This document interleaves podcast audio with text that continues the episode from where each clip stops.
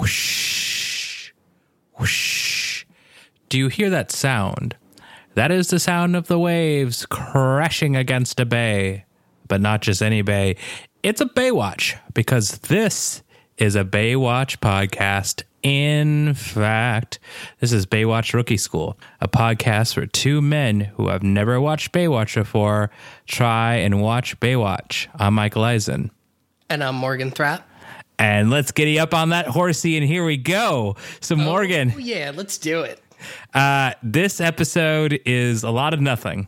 It sure is. Uh, there's a lot to talk about, but there's nothing to talk about at the same time.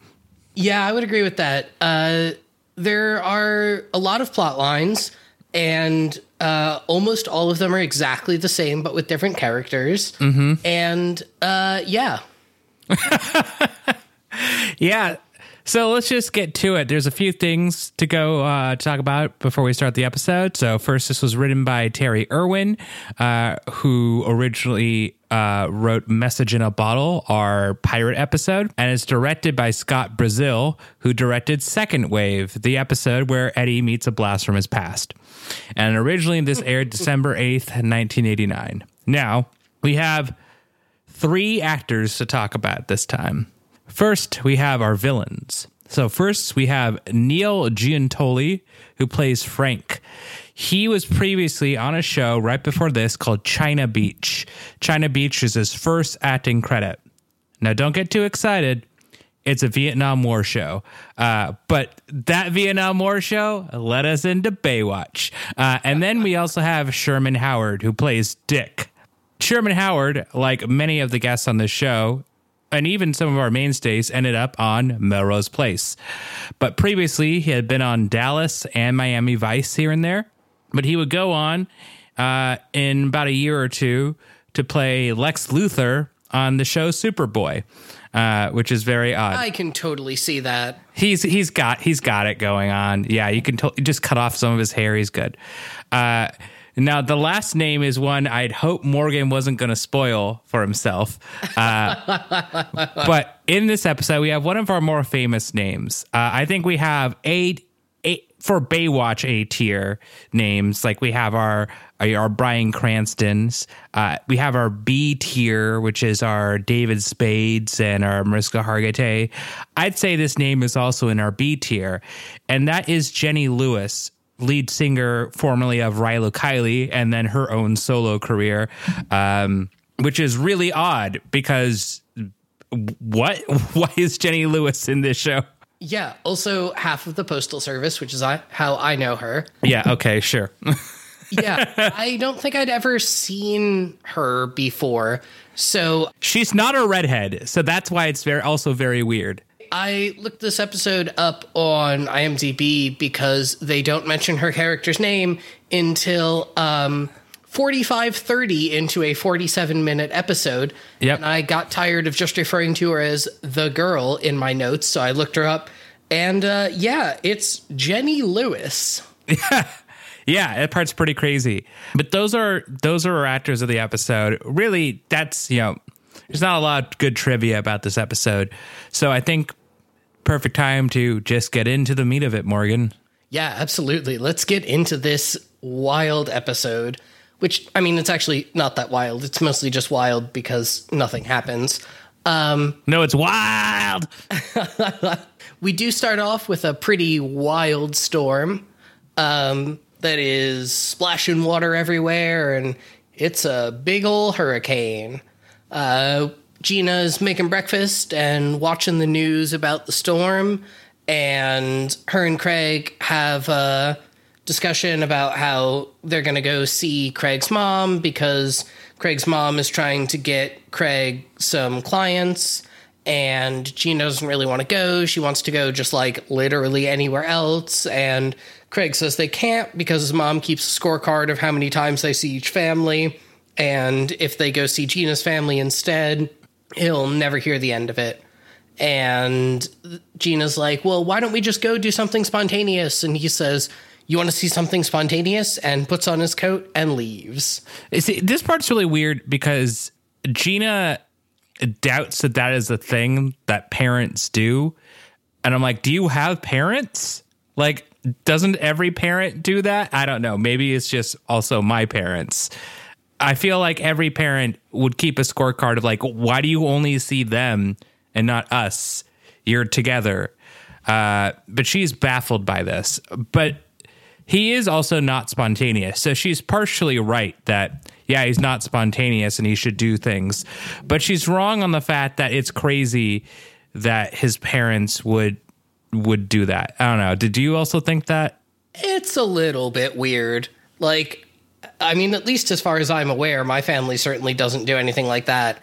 And it just, it felt very sitcom to me. Like, it felt like, oh, here's the trope of the married people. My life is real life, Morgan. It's not a sitcom. I'm sorry, I don't have good parents. I do, but I do, but okay. Yeah, it was, I mean, it was about on par with the rest of this episode, honestly. Yeah, fair. It, really, it's just the setup for a storyline that it, it, it gets resolved fairly early on in the episode, so I don't really know why they needed it. Yeah, it kind of goes nowhere. It doesn't really matter to any of the other storylines, so I don't know why they included it. Padding. Yeah. But now we get to what becomes our main storyline for this episode, which is that Storm's coming in. So Garner is evacuating a bunch of folks to get them to a shelter. Um, and he calls Mitch on the radio, and Mitch teases him about keeping his feet dry because Garner's going to go under the pier to make sure there's no one under there. Um, turns out there are some people under there, and uh, I have the two criminals down in my notes here as Vest Guy and Cut Guy. Um, mm-hmm. Don't learn their names for a while, and that's the only distinguishing feature of them. Yep. So Cut guys like, "Oh no, Garner recognized us," and shoots Garner. You see, I, I like to think that they're actually Mega Man robots, or it's it's it's Cut Guy, Vest Guy. that makes Garner the man with also a gun, Mega Man, I'm not mm. comfortable making Garner Mega Man though. Yeah, don't don't love that. No. But I did love Vest Guy's line in this, which is, "Oh no, you had to go and kill a cop." And he puts on this like super thick Midwestern accent that we never hear from him again in the episode. The accents are all over the place. It's so weird. Yeah. Um, next up, we go to uh, Mitch's house where the roof is being redone and they're partially done, but the guy who I assume is the foreman of the roofer group is chilling on the couch, uh, eating a sandwich and watching Spanish soap operas. Telenovelas. Telenovelas, exactly. When Mitch calls and is like, hey, Mr. Dietz, do you think the roof's going to be done?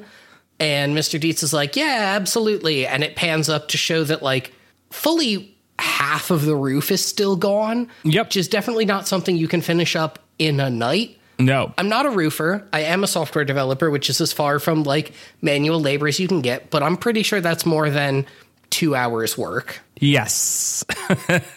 yes, it is. Uh, especially in a hurricane. Right. Which is what Mitch asks about. He says, Are we going to have a problem? Because Storm's coming in. And Mr. Dietz is like, Don't worry. There won't be a problem, and I'll call you if there is. And then he looks up, and we see that the roof is missing, and it immediately starts raining on him. And that's a Dietz guarantee. But uh, what really happens is that for as, as much of the roof that is missing, a fairly small amount of water actually drips through. Yeah. I when we get to the point where they're setting out like three pots to catch a hurricane worth of water, I want to talk more about this. yes. Next up, we're back in the headquarters, and Mitch walks downstairs from the like control tower and sees Captain Thorpe in the mirror doing his best radio announcer voice to a hairbrush comb, something like that, in mm-hmm. the mirror. And they talk about how Captain Thorpe is auditioning for a radio announcer position, thus setting up yet another B plot in this episode. C plot, really, because it doesn't even matter. Yeah, yeah, it's more like an E plot. It's an F mm-hmm. plot for failure. it's an R plot for radio announcer. S for surf. Mm-hmm. Um, Thorpe walks away, and Craig comes downstairs, and Craig and Mitch decide to go out on patrol to see if anyone's left on the beach. And Mitch Mitch has the one of the best lines of this episode here, which uh, in the they're in the car and Craig is talking about his problems, and Mitch says, "Craig, you have a deep seated psychological need to be in control," uh, which is. Who wrote this? I mean, I know who wrote this. It's Terry Irwin, but who wrote this? Yeah, their dialogue while they're driving is so bad. It is. Um, we get a brief intercut scene here where we see that Garner isn't dead, and then Mitch and Craig show up to some bathrooms where they find uh, our two criminals from earlier, Vest Guy and Cut Guy. But more importantly, who else do they also find? They also find Henry. Our favorite, God, this is a bad sentence. Our favorite homeless man, Henry, who I think this is his last appearance in the podcast. Ah, because this was the only cr- other credit I could find of him. Uh, it's very odd that they were conveniently like, wait, do we have a homeless guy? Like, they could have just come in to the place and been like, oh, there's two people here still. Okay. Instead, they needed Henry to be like, oh, don't worry, guys. They'll treat you right. And Henry also appears while they're later on in the episode, but doesn't do or say or contribute anything. Yep, this is the last of his lines on the episode. He just stands aimlessly in the background for the rest of it. I feel bad for him. Uh, okay. Yeah. Anyways, the the two criminals um cut guy it doesn't want to go with the lifeguards because he's like they're gonna recognize us and vest guy is like no don't worry about it it's fine they have no idea who we are which is true so cut guy vest guy and henry all go back to the headquarters with uh mitch and craig Yeah, it's just it's just there's so much setup, and I I assure you, there's not really going to be a good payoff for all of this. Oh, there is not. Next up, we've got Shauni, who's heading over to Eddie, Craig, and Gina's place for a hurricane party.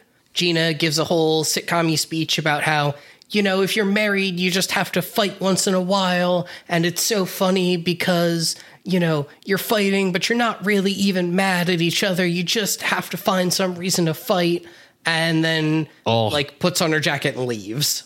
Yeah, it, this scene, the best parts of this scene are one, Shauni wearing the cowboy version of a Canadian tuxedo. Yes. which is awesome. Two, Eddie, the fucking dweeb that he is, is like, I brought some movies. I bought The Three Stooges, Laurel and Hardy, and then he says, like I so this is something I debate with people. Some people say Tweety and Sylvester, and some people say Sylvester and Tweety.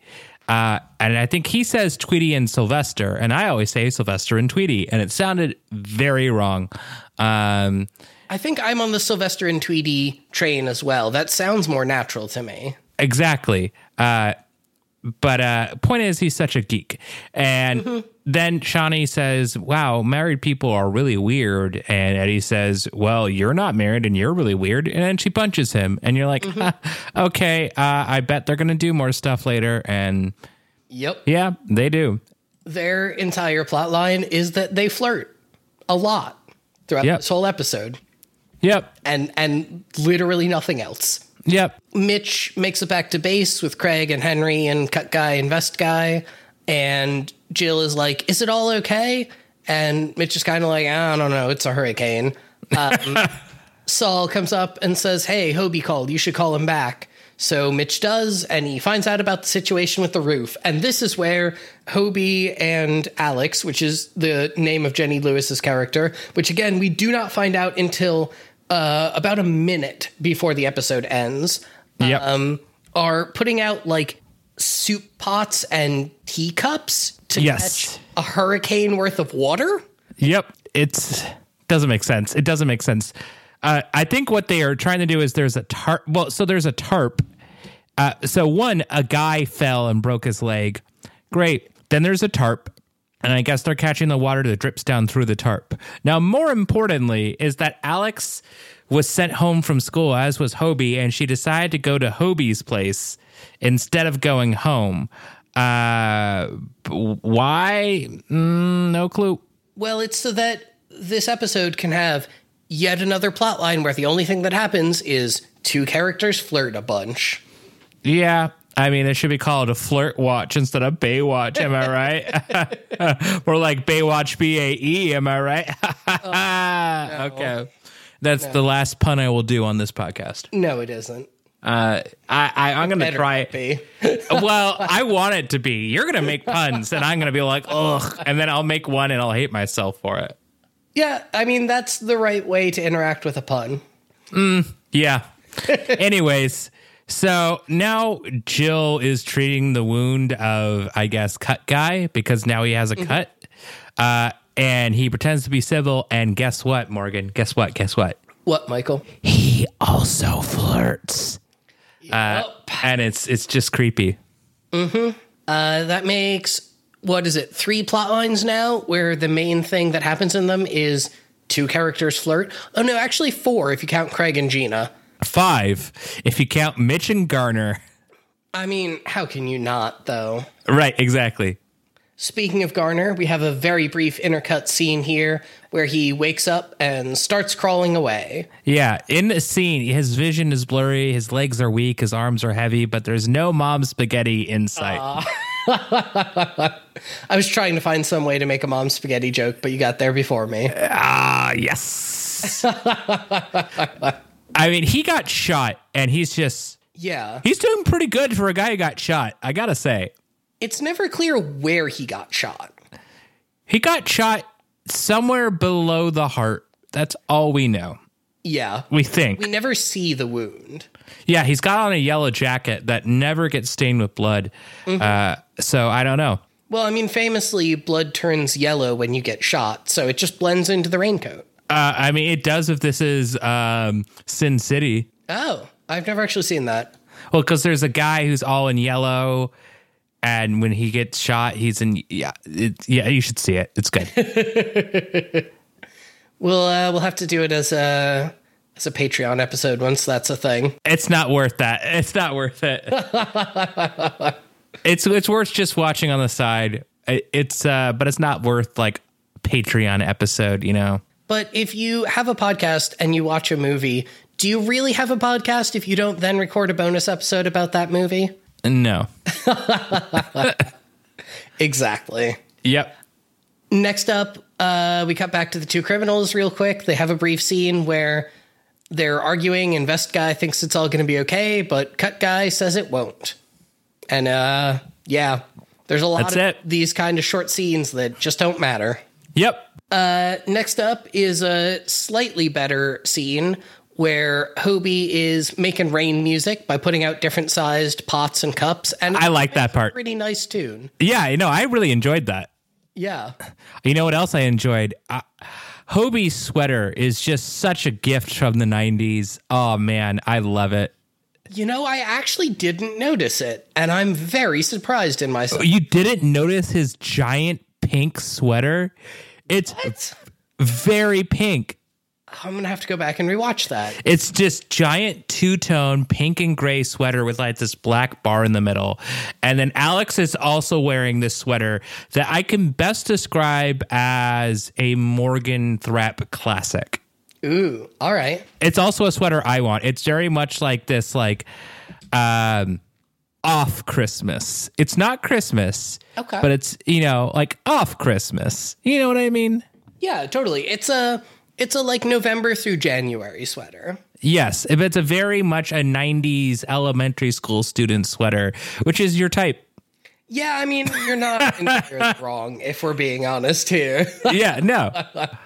But unfortunately, this scene uh you know it's it's it's it's cute but there's a lot of sexual tension uh for elementary school students or high school. They're about to get it to high school middle school students. Sorry they're middle school students um about to go into high school because he's like 13 um and part of the scene I wanted to ask you about because I found it very weird, which is Hobie uh, says like, "Oh, okay, I'll go. I'll go check the windows." And she says, "I'll go into the kitchen. I'll make a cup of coffee." And it felt very much like they were pantomiming a married couple. Did you get that? Hundred percent. Okay, 100%. Good, good. Yeah. it was very weird. It reminded me a lot of the like Calvin and Hobbes strips when him and Susie would play house. Yeah, I kind of felt like that. It also made me feel like, and I know you're not going to relate to this in any way whatsoever. Uh, it, it, it reminded me of Nier Automata, the video game in which robots try to struggle to figure out what it means to be human by pantomiming acts of humans, like, you know, eating other robots or making baby carriages, murdering, and fucking. I did play through most of the tutorial of that game. You you saw nothing of the game if you played through. There's there's five endings to it that are canon that you have to play through all five to actually understand the game. And most people stopped after the first ending and were like, "Well, that was a short game." Yeah, because it tells you there's more, and you have to keep playing because the gameplay changes and there's more story. It's really good. I will recommend that game for the end of time but uh, it doesn't really have that much to do with Baywatch other than the pantomiming of human. No, not so much. Yeah, next up, we've got a scene that is shot very suspensefully. And I think this was actually my favorite sequence of the episode, just the beginning of this sequence, where mm-hmm. it's, it's shot first person, it's shot with like some dramatic music underneath it, and it's a like slow creep into the locker room where Craig is showering obliviously and like he turns around and looks at one point and the camera ducks behind an open locker. And like you're very much supposed to think this is either cut guy or vest guy from earlier uh, but it turns out it's actually Gina and she like whips him with a towel and then they flirt a bit and Craig apologizes for something. I wasn't really clear what even he for not being spontaneous enough, I guess. Yep. Um, and then they make out. I mean, it's it's kind of cute, I guess. Yeah, it's fine. This episode this episode keeps making these tonal shifts between like dark creepy murder story and then just like very horny. Yeah. There's something about Craig and Gina that I go back and forth between loving them and also being very bored of them. Um, and you know, there are parts of it where it's just like some of the domestic stuff I really enjoy, where they're just like talking about whatever. Where he's like t- talking about Mazatlan for some reason, uh, and like she's speaking a little bit of Spanish and uh, she's like, "Well, you're not spontaneous enough, like real, real people stuff." And then they do things, and I'm like, "Eh, I don't know." Yeah. I'm, I'm sure they're going to get more interesting, um, but yeah, I don't know. The, the, this episode's kind of it's a disappointing episode, except for the next the next part, which is exciting. Oh yeah. Uh, Captain Thorpe shows up to his radio audition and is the youngest by what would you say 70 80 years? Uh, you mean oldest. Uh, yes that's what i meant. I have youngest written in my notes and that's not right at all. Nope. Yeah he is the oldest by uh, probably 70 80 years. Um, by which i mean actually like 50 years but still like everyone else there is like punk teenager and he's you know captain thorpe in his lifeguard uniform um, and he's kind of like eyeing the rest of the room when who should show up but our favorite Australian lifeguard, Trevor.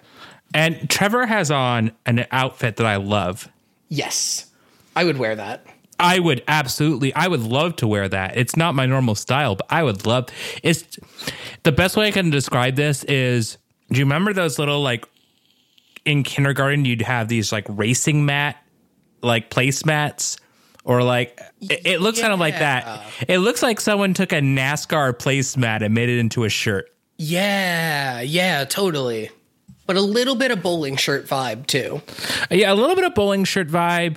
Uh, but he's he's also got a, a, he's got a collared shirt on top of a collared shirt. So I mean, it's it's it's a choice choice look. And then he's got a jacket with the collar. So I mean, yeah, whatever. Uh, he's just he's just really into the dichotomy of collars there. um, but um, Trevor makes fun of him uh, for just being old And there's this guy who sits next to Captain Thorpe who asks if he asks if he's a bus driver.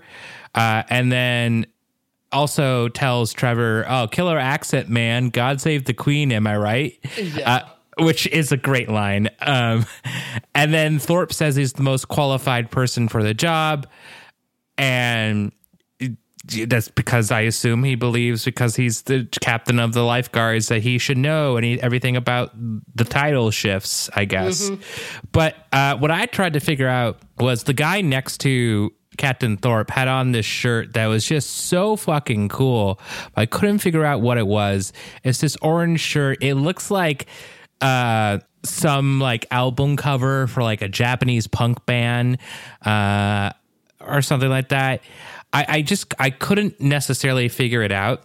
So it reminded me of the album cover of the band the Gerogerigegege's uh, album Tokyo Anal Dynamite, um, which is an album I don't recommend to anybody to listen to unless they just really like noise, uh, because it's 30 minutes of people sounding like they're literally dying um, and then maybe shitting on themselves while dying.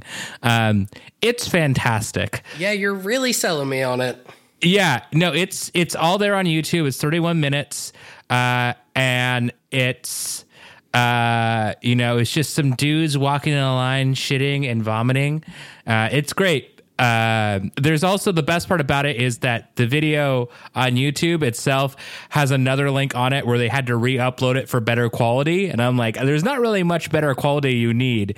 Um, Yeah. you know, uh, especially it's like, oh man, I really wanted to hear the song "Kill Baby Kill" in better quality, or "Dutch Wife ABC," or "Boys Don't Cry" The Cure, or by The Cure, or uh, "Anal Boxing." You know, just great, great songs that um, really benefited from higher quality noise. Uh, but I want this shirt. I want this shirt. That's my point.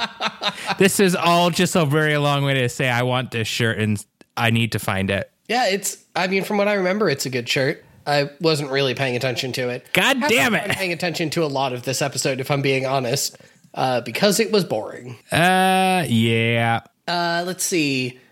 After we get done with that first part of the audition, um, which is like it's like the sixth plot in this episode. It's too much. I just want to like. I I almost admire them for taking what would be the perfect setup for a bottle episode. There's a hurricane coming. Everyone's trapped in headquarters, and instead making it an incomprehensibly large number of plots that are ultimately irrelevant and go nowhere. But they are resolved. Yeah, yeah, I guess. But also, I don't care. Exactly. Uh, let's see. We get another quick shot of Garner. Uh, he's trying to radio for help on his walkie, uh, but there is no response. He's alive. but at the same time, like he just does the same thing as before, which is he stumbles around. It's blurry. He tries to call for somebody. Mm-hmm. No one's there, and you're like, "Where did you get shot? Like, how how are you doing this?" Yeah, yeah. His plot. He it doesn't make sense where he got shot because it seems pretty bad considering he was immediately knocked out. oh yeah, then he's like up and walking and fighting later in this episode. So, you know, there's a there's a lot of writing decisions in this episode that were clearly motivated by a need to have certain characters in certain locations for the sake of the plot. uh, that or lust. Uh, that too. Yes, yes. Uh, next up, we've got a scene where Jill's in the first aid room. She's like reorganizing some of the supplies when Cut Guy sneaks up on her. And she like stands up and is surprised that, you know, he snuck up on her, which is creepy. Um, and then he's like, You sure do have a lot of nice things in this headquarters. And it's very weird. He also's like, "Wow, I didn't know they make lifeguards who look as good as you." And she's like, ha, ha, ha, ha, ha. "Okay." And then Jill, understandably, gets the fuck out of there. Um, and Vest Guy shows up and finally, we learn that Vest Guy's name is Dick, but I'm just going to keep calling him Vest Guy because I think it's funnier. Um, and the two of them argue for a little bit because Cut Guy thinks that Jill is on to them. Which he has no reason to believe it other than the fact that you are creepy as fuck. Yeah, he spends a lot of this episode clearly having been written as impulsive and trying his hardest to seem impulsive. Yep. It, uh, yeah. Um, we're back to, you know, Eddie, Craig, and Gina's place where Eddie and Shauni are flirting. And uh, Shauni tells a story about how she always thinks that Rain is romantic because she had her first kiss with her high school, with this high school guy on a rainy day. And then they were an item for a little bit, but then he dumped her a few weeks later. And then Eddie says that his first kiss was at 13, which makes him a late bloomer, which I'm not sure I agree with, but okay. Yeah, no, I was going to comment on that because that one's very weird where she's just like, fuck off, nerd. And I'm like, Yeah. what? Like, uh, no, it's not really. Like, you're, you're, you're in middle school. I don't know. Again, again, I went to religious school and it was like, you're not even supposed to like have contact with each other. But granted, from other people I know, I mean, there's a lot of people who like, I don't know, like, like they lost their virginity in middle school, but the, like there, it was quite normal for people to have not had their first kiss in middle school. Yeah, absolutely. Like, I think that it's pretty common at 13 to have not had your first kiss. Yes. Yeah, the 90s, man. In 90s. Well, 89, 89. 89, that's true. That's true. This is also one of the episodes where I like to point out Shauni has just the best eyebrow game going on. Uh, she is uh, 90% eyebrow, and I think it's cool. Yeah, no, I'm into it. It's a good look. Uh, but then, so they talk, and then Shauni gets up from her seat, sits down next to Eddie, and they kiss. When Shauni sits down next to Eddie, Eddie looks shocked. He's Like, mortified. he cannot believe this is happening and i don't understand it like i get that he's written as kind of dense but like holy shit Yeah, he's he's just a dwe- he's just a dweeb, you know. And it's funny because you know you see this guy here who looks he looks like if I know we've described Billy Warlock before, but Billy Warlock has sort of started to like grow into the look. He now looks like a mix of um oh god, who's the guy from Full House? Uh, Bob Sag. He looks like Bob Saget mixed with the guy from who was the first guy in Blue's Clues. Um, yeah because he's wearing the Blues Clues shirt, basically. totally Uh, and so they have one kiss, like one eh, little long peck, and then he's like, "Oh, that's that's great," and she just gets up and walks walks away, and he has that look of, "Oh shit, yeah I did I do something wrong?" Uh, and uh, no, you didn't, dude. But Yep. it, it's just like a small scene, and we're like, "That's great." You know what else I like? Our murderers attacking women. yeah it's uh it's very weird it's such there's so many abrupt tonal shifts in this episode and it's yeah it's bad So Jill tries to call, I guess, a main headquarters or something, uh, and then the knife guy basically attacks Jill. Like pushes up against a wall, tries to choke her, puts a hand over her mouth. Uh, Craig comes by and stops him, but then knife guy brandishes a gun, and then Dick comes in. Sorry, vest guy. He also gets a gun. And then they lead our motley crew plus Sid and Henry into a room and hold them hostage. Um, and then we get maybe actually the best line of the episode, which is Mitch asks, Is this a stick up? And Dick says, Yeah, that's right. We couldn't decide whether to rob a bank or a lifeguard station, you sand for brains. yeah no that very, good. very good line. Yeah. The two criminals take everyone into the break room, um, which is important because later they will be in a very different room for seemingly no reason. yep. Um, but yeah, Vest Guy goes around and makes sure all the doors are locked, and then uh, we cut back to Garner. who makes it to another locked door, which really, when you think about it, is is true craft of filmmaking. You know, really just showing the parallels between their two stories. I think it represents how the heart of our young lovers is locked behind a wall that they need to unlock to truly express their feelings. Mm-hmm. That's how that works. This There is, is. this is this is high art French cinema right here. oh boy, isn't it? Yeah. Um, Garner, to continue this metaphor, shoots the padlock a couple times, which breaks it, um, which is somehow continuing the metaphor. And you see, Morgan, a bullet is the is the catalyst that launches you into discovering how to unlock the lock on your heart.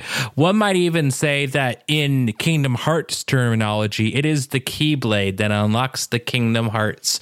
I only say that because I've watched like three videos about Kingdom Hearts in the last two days, but I've never played any Kingdom Hearts games because I don't want to. Uh, but I imagine this is what this game is about. I'm actually surprised to learn you have not played them. Uh, well, because when I was a kid, I didn't own any of the consoles that they came out on. I was just always a Nintendo kid, or I had PC games, and I would emulate uh, SNES and then 64 and stuff. So I was playing all that, and then later on, I started to emulate PlayStation. But I, at, by the time I started emulating PlayStation games, it was already old. So, and I was like, mm, I don't want to do this. Like, I, I was f- firmly like, I don't want Disney stuff in my game because I like everybody likes Disney, but I'm also like, eh. Uh, and it's Disney plus Final Fantasy, and I already have Final Fantasy, so why not? Uh, so, so I just never got to it. But in college, I did date a girl who was really, really into Kingdom Hearts, and I remember me and our friend Joe and another guy went to uh, this like uh, went to Benaroya Hall and they were doing a classical concert of video game music, and she sent me this text being like. You better tell me if they play any Kingdom Hearts music. and I was like, and then what? like, what, what do what do I do if they do? And she just never responded. I was like, okay, um, uh, but they did. And then I remember telling her, "Yes, they played Kingdom Hearts," and she's like, "Which song?" And I was like, "I don't know. I don't play this game. I didn't write down the names of the songs or something like that." And she was really disappointed in me. And I was like, "Okay, I guess I'm just a bad boyfriend." Uh, and uh, yeah, it didn't last much longer after that. Yeah. I mean, you know what they say. Once you can't identify Kingdom Hearts music, that's the end of a relationship. I thought you were going to be funnier than that. I really did too. I I was going to have a joke, so I started setting myself up for one, and then I super didn't have one. That's the first time you've ever done that voice and haven't set it up for a joke. and I'm honestly really, really sad. Hey, got to be a first time for everything. Yeah, I guess so. We are back in the headquarters where the two criminals have moved everyone to a more plot appropriate room, which is the control tower. Um, one of the lights on the switchboard lights up, and Mitch is like, Oh, someone's trying to call from one of the towers. And Vest Guy is like, Well, you better answer it because otherwise people will be suspicious. Um, And so Mitch picks up the phone instead of like I don't know, vest guy picking it up or something. There's their plan makes no sense. Miraculously, it's Garner, and Mitch manages to have a whole coded conversation with Garner where they convey a bunch of information and no one's the wiser. Um, And, and it's not that much of a stretch given how little they say. I guess that's fair, but like you would think at least Cut Guy would be suspicious. Like literally, that's his one defining character trait in this entire episode. Well, he does cut him off. Eh? Yeah. Eh? But Vest Guy is the one who does that. What? Is it? I thought Vest Guy was the one who hung up the phone, but I don't know. Again, by this point, I was like barely paying attention to the episode. Oh, you're right. It is Vest Guy. Dang. he has a vested interest in cutting him and cutting him off. I have now taken the puns for my own power. You've norded my puns. I don't know if that's what Nording really means. To it's be honest, not. neither do I. I, I technically, if I think about it hard enough, I can remember what Nording means, but I don't want to. Yeah, me either. Um, the only other thing I found interesting in this scene is that after this phone call, Mitch is able to have a quote unquote secret conversation with Gina and Craig where all three of them talk at full volume and no one hears them. It's uh it's a, they did a good roll. You know, they they rolled and uh, they got like a, a 19. Uh, next, we're back with Shauni and Eddie, where Shauni has changed into a pair of Eddie's sweats, and Eddie is thirsty. Yes. He is building a fire and just kind of drooling over Shauni, which, I mean, fair. She is quite attractive.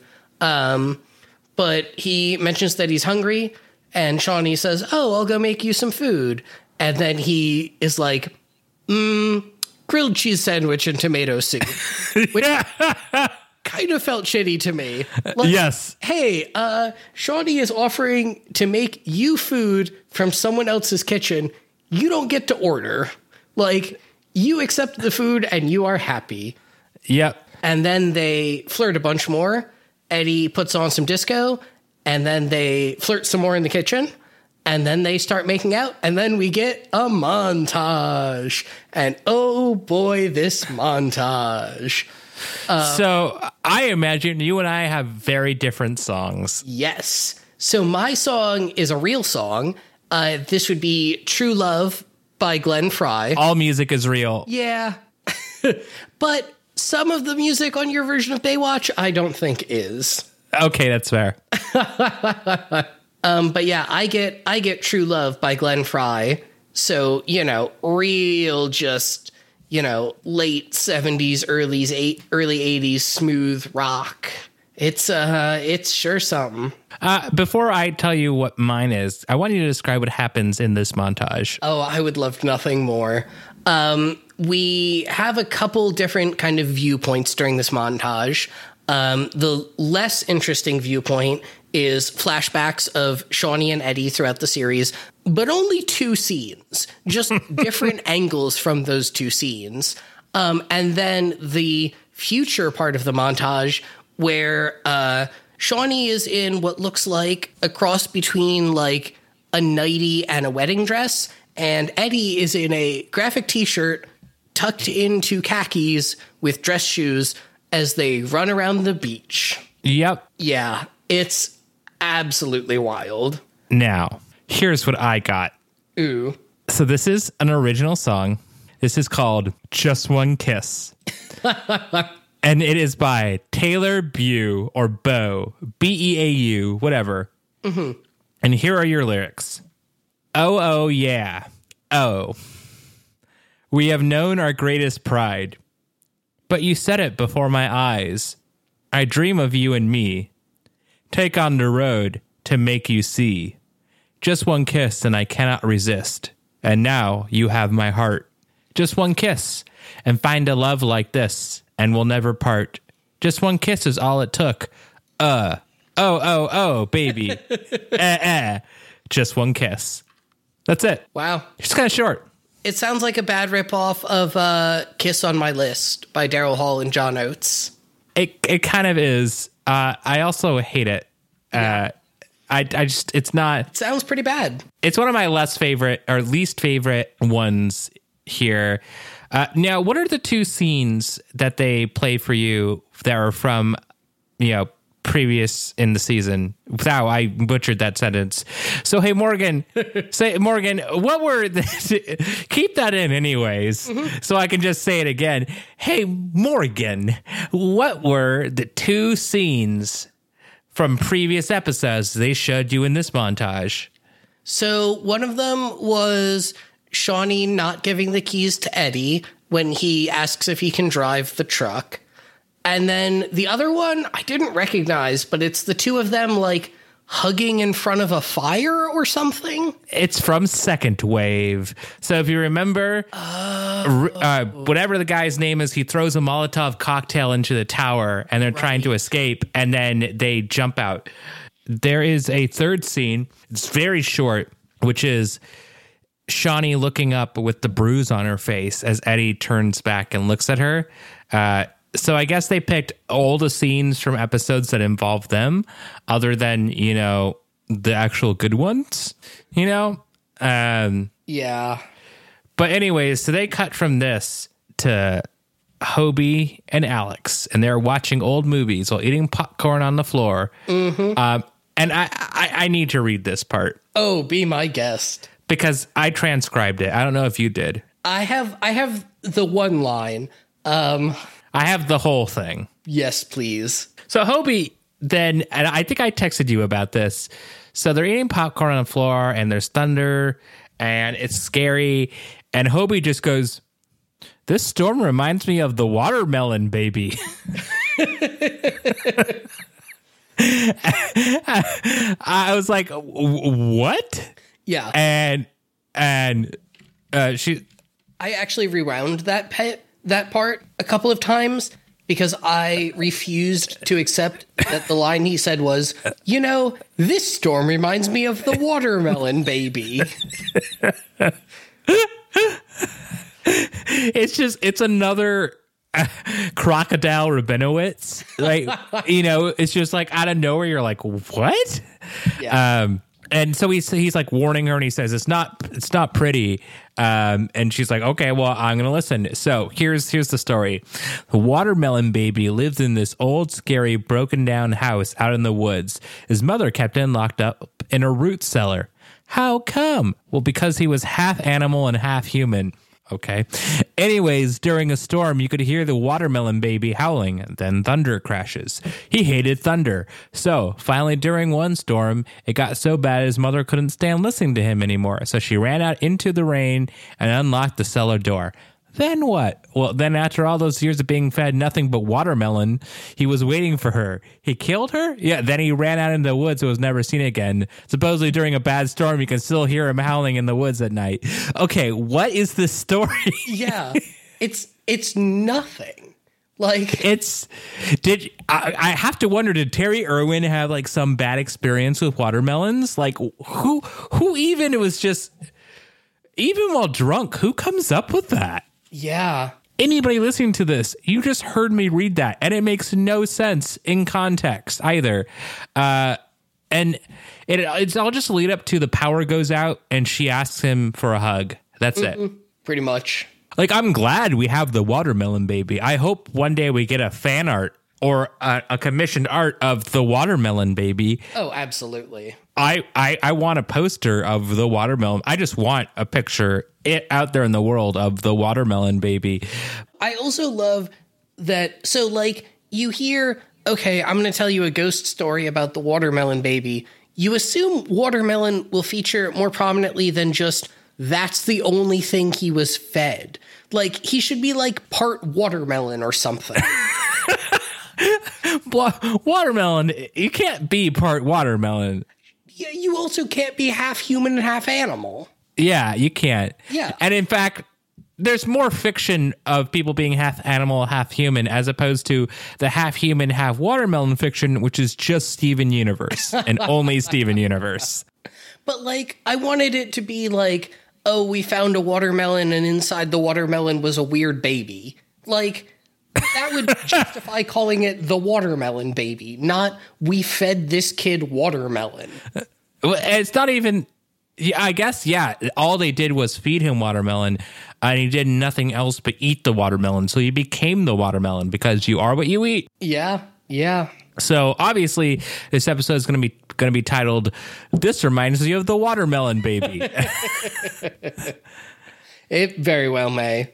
Next up, we're back at the headquarters. Uh, Storm starts knocking out the windows of the control tower. Um, and Craig uses this as an excuse to jump cut guy. Uh, but Vest guy pulls the gun and then Craig backs off. There's right before that you missed is I also sent you this clip. I'm gonna try and do this. me, me, me, me. So Frank delivers a very funny line, which he just goes, "I'm gonna take a look downstairs," um, which it's it's very odd. it's you got to appreciate the little things in this episode because nothing happens. Um, You know, uh, and then after this, we cut back to Trevor and Captain Thorpe. Yeah, we're back at the audition and we see Trevor come out of the audition room and he says that, oh, they really liked me. And then Thorpe is like, I forget exactly how he gets onto it, but he's like, you know, I used to be a competitive surfer and I even surfed in Australia. And he like mentions the surfer that he surfed against. And Trevor's like, oh shit, that was my idol growing up. And then the two of them bond and reminisce about surfing. And the Tokyo Anal Dynamite shirt guy uh, from ear- earlier is like, I wouldn't believe him, man. This guy said he was a lifeguard. Yeah. So that's that's the payoff for that. Yeah. Well, it's not the not the full payoff. There's another payoff. But now Garner has a gun again, and he's at the HQ. Uh, and so then I guess Dick takes sorry, vest guy takes Jill to investigate something, and Garner's there, and he fights Garner, and then they they all hear it. So then knife guy takes Mitch to go investigate and then Garner shoots knife guy. Yep. This this sequence takes five minutes, six minutes, um, yeah. and that description was more interesting than the entire thing. Uh, yep. Yeah. So eventually, yeah, Garner ends up shooting Vest Guy after beating up Cut Guy again with a bullet wound. Um, Right. And then Jill and Mitch carry Garner to the first aid station, and that's the end of that plot line. Yep. Um, Or we assume the first aid station. We don't actually see where they're going, but like, where else would they be going? uh, to the casino. Just got to take advantage of all this good luck they've been having. Uh, yep. our our penultimate scene, Hobie and Alex are watching TV when Alex's mom shows up, and this is where we finally learn her name. Again, with an, a minute and a half left in the episode, because Hobie flirts with her a little bit and is like, "Alex, I had such a great time, and I hope you did too." And she's like, "I did," and then they kiss, and it's very cute. And then Wait, wait. Let's let's let's not let's not underplay it here. Mm-hmm. What he what happens is he says, "Hey, being with you today was great, and I think you're great." And I was like, "Wow, that's really cool." Sh- too bad he didn't say that to his last girlfriend a few episodes ago.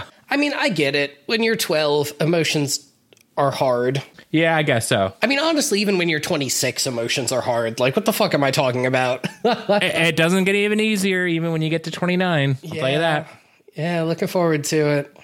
No, you're not. What I am looking forward to, though, is this final scene.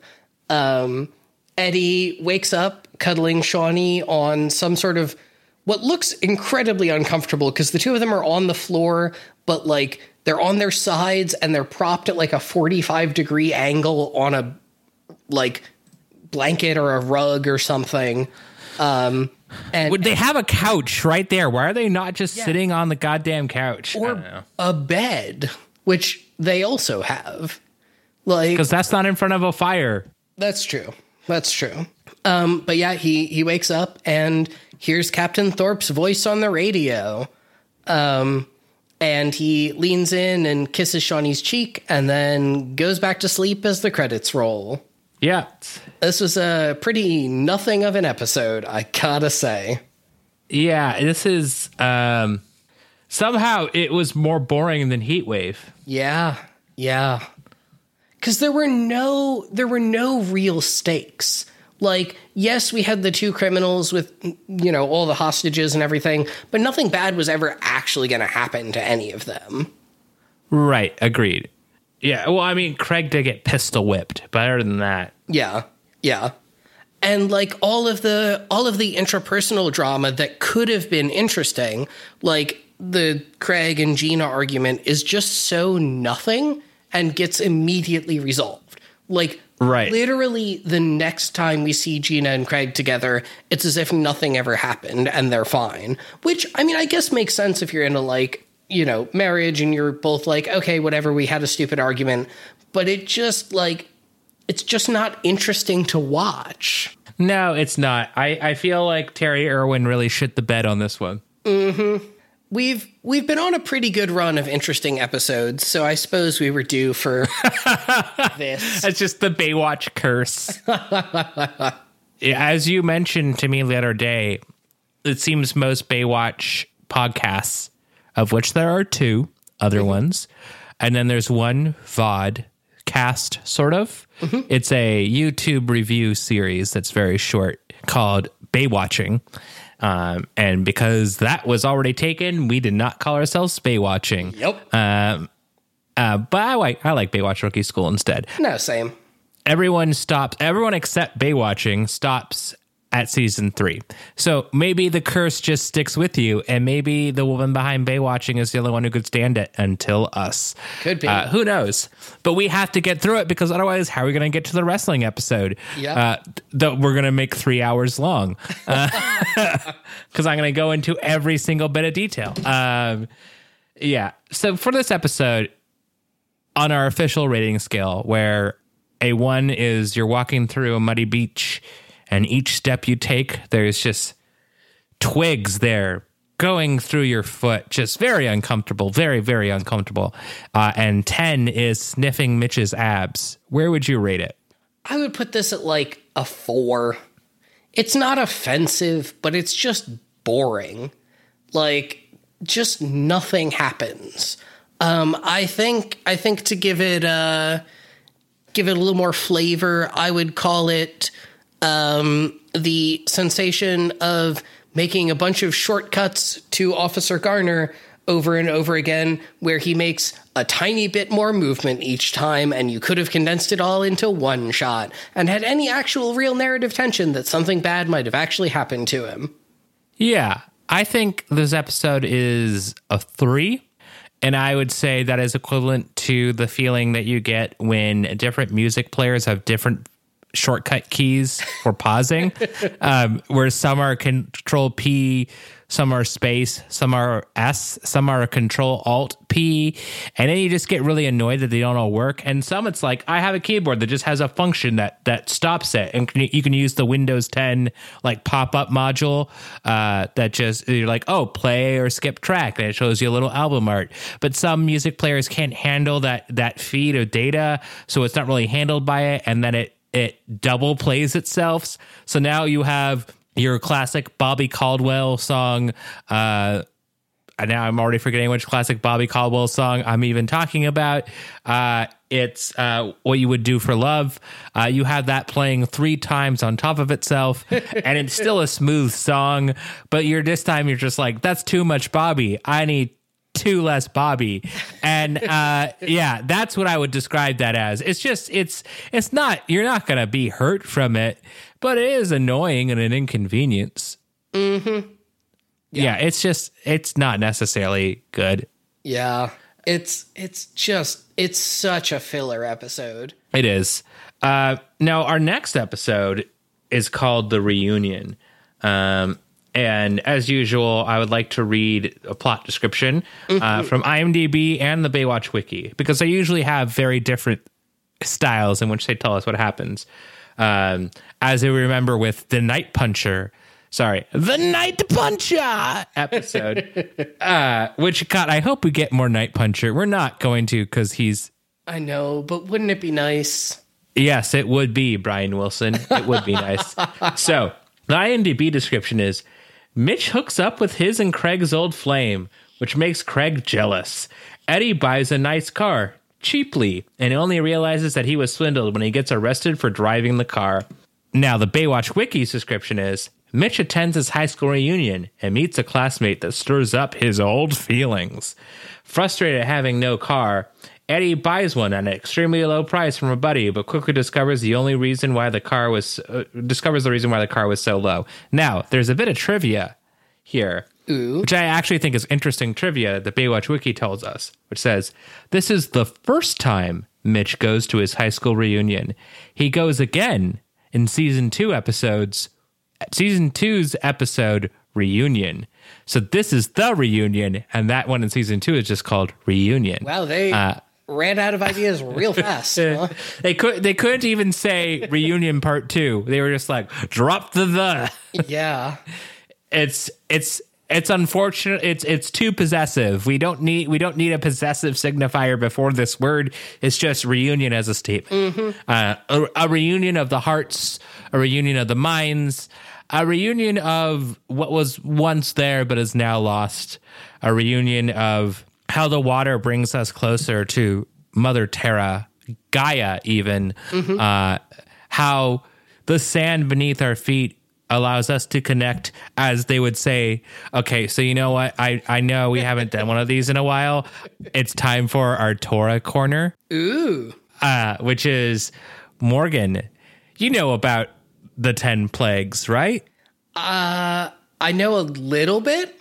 you know of them Yeah. Okay It's like it's like frogs and locusts or something. Yeah, so I, I don't actually remember the order in English. I only remember the order in Hebrew. So I'm not going to do that. Um, and uh, that's because of saying it over and over for years over Passover. But uh, what happens before the plagues come is that Moses has a standoff with the Pharaoh. Uh, so it's him and his brother Aaron. They go up to the Pharaoh, and the Pharaoh has his magicians, and they're there at the court. And so Moses is like, okay, well, I'm going to show you that I have God on my side.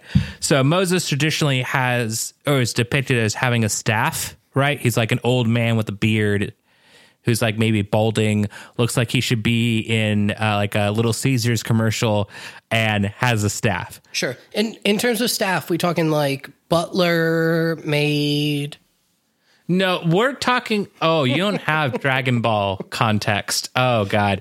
Like if for anybody who's watched Dragon Ball, it's the Master Roshi staff. It's a giant wooden thing with a giant like macelar club. Macelar isn't a word; it's a word I just made up. Mace-like club at the top, so it's a very thick top down wooden staff. Or it could just be like a uh, like a little Miss Bo Peep staff. Uh, you know, who knows? The point is, it's a staff. It's not a bow staff. It's just like a staff or a walking stick. I don't know. We're getting too into it. what happens is he has the staff and he throws it onto the ground and it turns into a snake. Uh, and then Pharaoh throws down his or has his magicians throw down their staffs and they also turn into snakes. But God's staff, aka Moses' staff, eats the other snakes. Uh, so his staff wins. Now, they mention this in the Torah, but you're like, how the hell did the did Pharaoh's magicians, you know, make things turn into snakes? Like, I get it. if God did it, okay, sure, that makes sense. If if that's what you believe would actually happen, uh, but uh, so there's commentary, uh, and my bar mitzvah portion was the part of the Torah. It's so that everything's divided up into what's called a parsha, and there's like 14, I think, per book. So Exodus, Genesis, so on and so forth. Um, mine was the second of Exodus, and that is where the first seven of the 10 plagues happen. It's basically Moses, like the first portion, the first parsha is Moses gets born, he gets put into the, the Nile River, he drifts off, and he, he grows up and becomes an adult. By the time that he is, um, he meets Pharaoh, he's about uh, 78 or 80 years old uh, because the Jews wander for 40 years in the desert and he dies at 120 years old. So he's about like 80 years old when he encounters the Pharaoh. So in this commentary, they mentioned that the magicians would wear, they wouldn't wear sandals because they would have their bare feet touching the ground. Because the closer their body is supplanted to the ground, it means the more access they have to, uh, I guess, uh, satanic divination. It's not satanic because Satan doesn't exist in Judaism. It's just the like black magic, basically. That's what that's what they call it. Uh, So I I do have one question. Um, do Vibram Five Fingers count? uh, I, I don't think I know what you're talking about. The toe shoes. Oh no, no, no, no, no! They had to be barefoot. They had to be barefoot. They had to be. You can't have anything that helps you have a better run. You know, you can't have those, right? Because it's gonna be like trying to tickle your metaphorical toes, and it's like, oh, there's something in there. I can't tickle them. You know, uh, uh, it's got very weird. Um, which is really weird. So like they're like, yeah, he, they used you know evil magic, which I remember reading that and being like, hey, Rabbi, there's there's evil magic. He's like, don't worry about it. And I was like, but like there's magic. He's like, don't worry about it. I'm like, okay, but like you can't just like leave me hanging here, right? Like there's like there's evil ma- like one. How can I get this evil magic? Yeah. Two, how can I get this non-satanic evil magic? Um, it's not even necessarily evil magic. It's just like dark magic. Um, so there's that. Now, years, a few years went by. Actually, not a few years, maybe a few months uh, went by. Because I was in middle school, I was in seventh grade when I had my bar mitzvah, and then we were reading about um, the first king of Israel. Uh, I guess in English he's Samuel. I think that's what his name is. Uh, again, I don't know the English names for Bible things. Uh, so he at one point is very worried about his reign as king. So he does this blasphemous thing and he goes and visits a necromancer. And this is canon. This is like full on All right. ca- canon stuff. Uh, n- and it feels like it's going full kayfabe here. but he he goes and visits a necromancer who tells him uh, about the existence of King David, that King David will exist. And then Samuel is like, I got to kill this guy so I can continue to be king because he is also one, uh, he's a prophet and he's a king. Uh, so he's like, I'm a prophet of God and I'm a king. I, I like I can't have this guy who's a king who's not a prophet. Like I'm the only one who could really understand what God wants. So he visits the necromancer, uh, and I remember as a kid hearing this story and being like, so like the king of of the Jews goes into a tent and out pops like a lich demon, maybe. Like that sounds metal as hell. I know, right? And I'm like, God is not listening to the music that I want. So clearly, I'm I'm not down with God. Uh, uh, this got really controversial right there. Uh, like, I did not intend that. Uh, uh, and so, like, this lich demon pops out and it's like, you must kill the guy named David. Uh, and I'm like, that's pretty metal. That's pretty cool. I like this story. Yeah. Now, another story for you related to the same thing is just how metal the kings of of, of the Jews were, uh, which is the story of how David died. There's this story. It, it, it got turned into a kid story, but the idea from it came from like basically in Judaism you would create all these stories. It's called a midrash, which is like think of it as fan fiction. It's fan fiction for the Torah, but it really is. Browsing browsing AO3 on the Torah tag. yeah, exactly. Exactly. but back then they didn't have a good filtering system. So it was just, you know, it was kind of like dig light.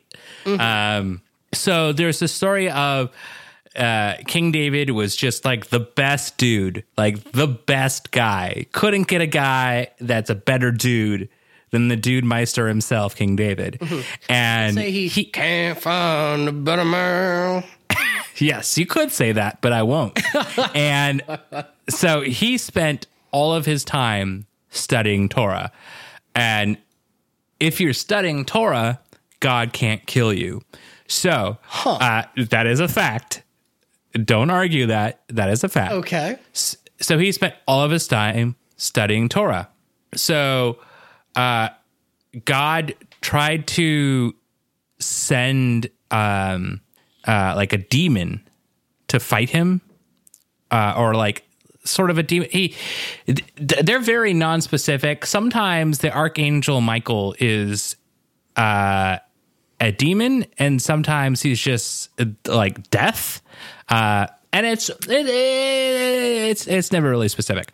Um, so he tried to send it down, and what happens is that uh, one apparently King David, while just studying, just punches him in the eye, and he's just like, ow, and leaves. Uh, and God is like, I can't fucking get this guy stop studying the thing. I want everybody to spend all their time studying, but I just need to get this guy out because he's fucking old, man. Like he's just so old.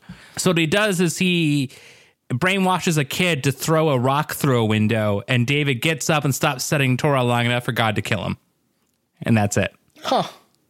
That's the first story. I feel like there's an obvious loophole here, which is you just claim you're doing like independent study, and then boom, you can't die. That's but he knows. God knows. So that's the adult story. Now the kid story, the kid story is called uh, it's something called like God's kiss or something. Uh, basically, the story is that it's time for King David to die. Uh, and David is just really doesn't want to go. Uh, he pulls a real David Tennant at the end of Doctor Who. Uh, where he's just like, ah, but but Russell, like, I want you to keep writing me in. I want to see all my friends and uh, go see the waters of Mars. Uh, and I'm really good at this, right? You don't have to turn me into Matt Smith, the the most white man possible. I kind of liked Matt Smith as the doctor, if I'm being honest. I, I, I, I liked Matt Smith. I didn't like as much as Peter Capaldi, but I liked Matt Smith. I never got into Peter Capaldi, honestly. I tried. His- I only watched like the first three episodes he was in, though. Oh no no oh oh no oh you you skipped the first season. Watch the other two Okay. because the fir- the first season is him. The, it, for story purposes, it's him being like, "I'm very confused" because of the whole thing. It's like, wait, you got an extra regeneration, like, Yeah. So it's like playing with him, and, and so, but then season two, like he he starts to like slowly realize like who he is, and it just becomes very good. And then he has an episode near the end of his time. It's a solo episode. It's only him Interesting. and it's and it is uh, one of the best episodes of television I've ever seen.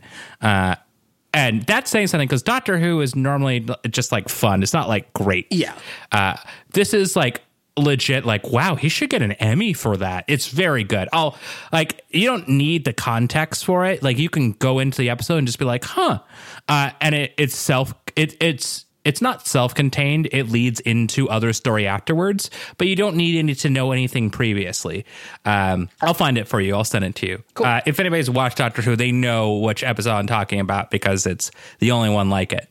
Anyways. What's the What's the name of the episode, just for folks listening? okay. Well the episode is called oh god uh, this episode is sees is series 9 episode 11 so it's the second to last season of uh, Capaldi's run. So what you're what you're telling me is that it's 9/11 and you forgot? I'm very disappointed. Yeah, thanks, thanks, Morgan. it's not expecting that. Um, and the episode is called Heaven Sent. Uh, it's very, very good. I don't want to spoil anything that happens in it, other than the fact that it's just him. Um, and it's it's it's so I. I I would recommend anybody to watch it, even if you've never watched Doctor Who. Like, it's going to be kind of weird if you've never watched Doctor Who and just start watching that. Uh, but I think if you've ever watched an episode of Doctor Who, you should watch that that episode. So watch Heaven Sent. Now, anyways, back to King David. So he's very, very uh, David Tennant esque, and he's like, I don't want to go. So what happens is God again sends the Archangel Michael, the arch, blah, blah, blah, the Archangel Michael, and is like, get him, cut him, or and uh, again David punches him in the face, and he's like, ow, my eye, uh, and then God sends like a ram who's just like, go kill him, uh, and David's like, uh uh I'm gonna kill that ram. So he kills the ram, and God's like, "Oh God, like what do I do? Like I just send things after him." He keeps sending things after him, and every time David's like, "Ha ha! I've avoided you, even though I'm I'm like a octogenarian plus." uh, and God's like, "Okay, enough of this bullshit." So he does this. He sends all the angels down and ha- and ties them and have has them hold him down, and then God. This is again a children's book, yet also kind of blasphemous uh, because God doesn't necessarily have a human form, but whatever. God comes down in the image or the face of uh, of a of a human, and kisses David on the mouth, thus Dementor sucking out his soul, uh, and that kills him. Uh, and it's supposed to be like, wow, you're like my favorite person. So I came down personally to kill you. That's how much I love you.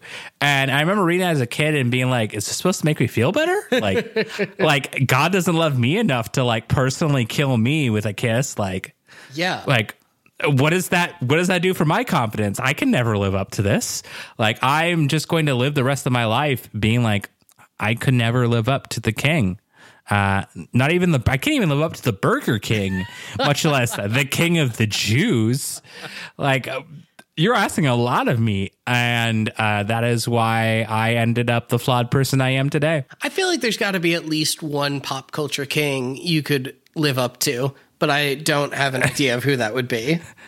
Uh, oh yeah, like the kings of comedy, like Carlos Mencia or some shit.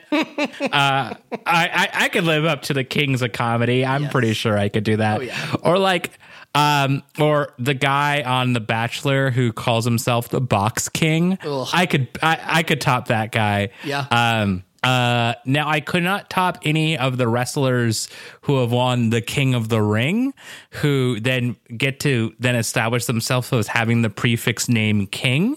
Um. Except for one guy, King Barrett, who then became.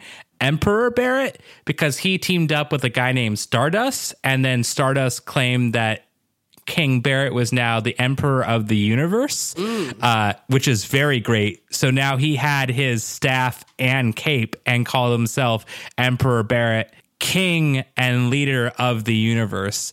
And then he lost every match. It's always very funny to me as someone who is never particularly into comics or wrestling how much like at least stereotypically you think of those two fan bases as being groups of people that would hate each other but they're the same shit like There are so many cases of they made wrestling gimmicks based off of comic books. So there's this famous gimmick, uh, Arachnaman.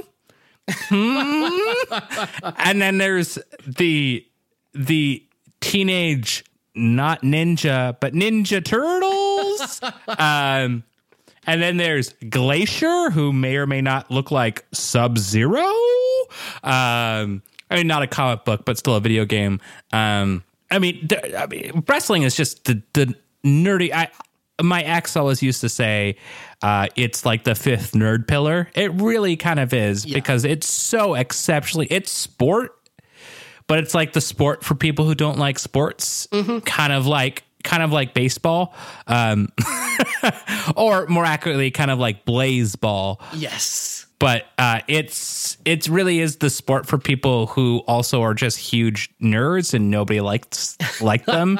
so they're just like really into wrestling, and that's why I still like it because everybody there is is either like a huge jock or just like has some strong opinions about which Final Fantasy protagonist is best. which, by the way, they just announced the new Final Fantasy protagonist uh, name is Clive, um, and I'm like, that's dumb it's Clive Rosfield. and I'm like, you made him a Jew? Um, oh, why would you do this to us? We didn't ask for this. But yeah, wow, this was quite the tangent. yeah yeah But that was our Torah corner. I- It's it started with the Torah, ended with Final Fantasy, as all good Torah portions do. oh yeah So Morgan, do you have anything else to say about this episode? No, I mean it's kind of like I said earlier. It's a it's a nothing episode. There's not a whole lot to talk about. Um, I'm hoping next week is better.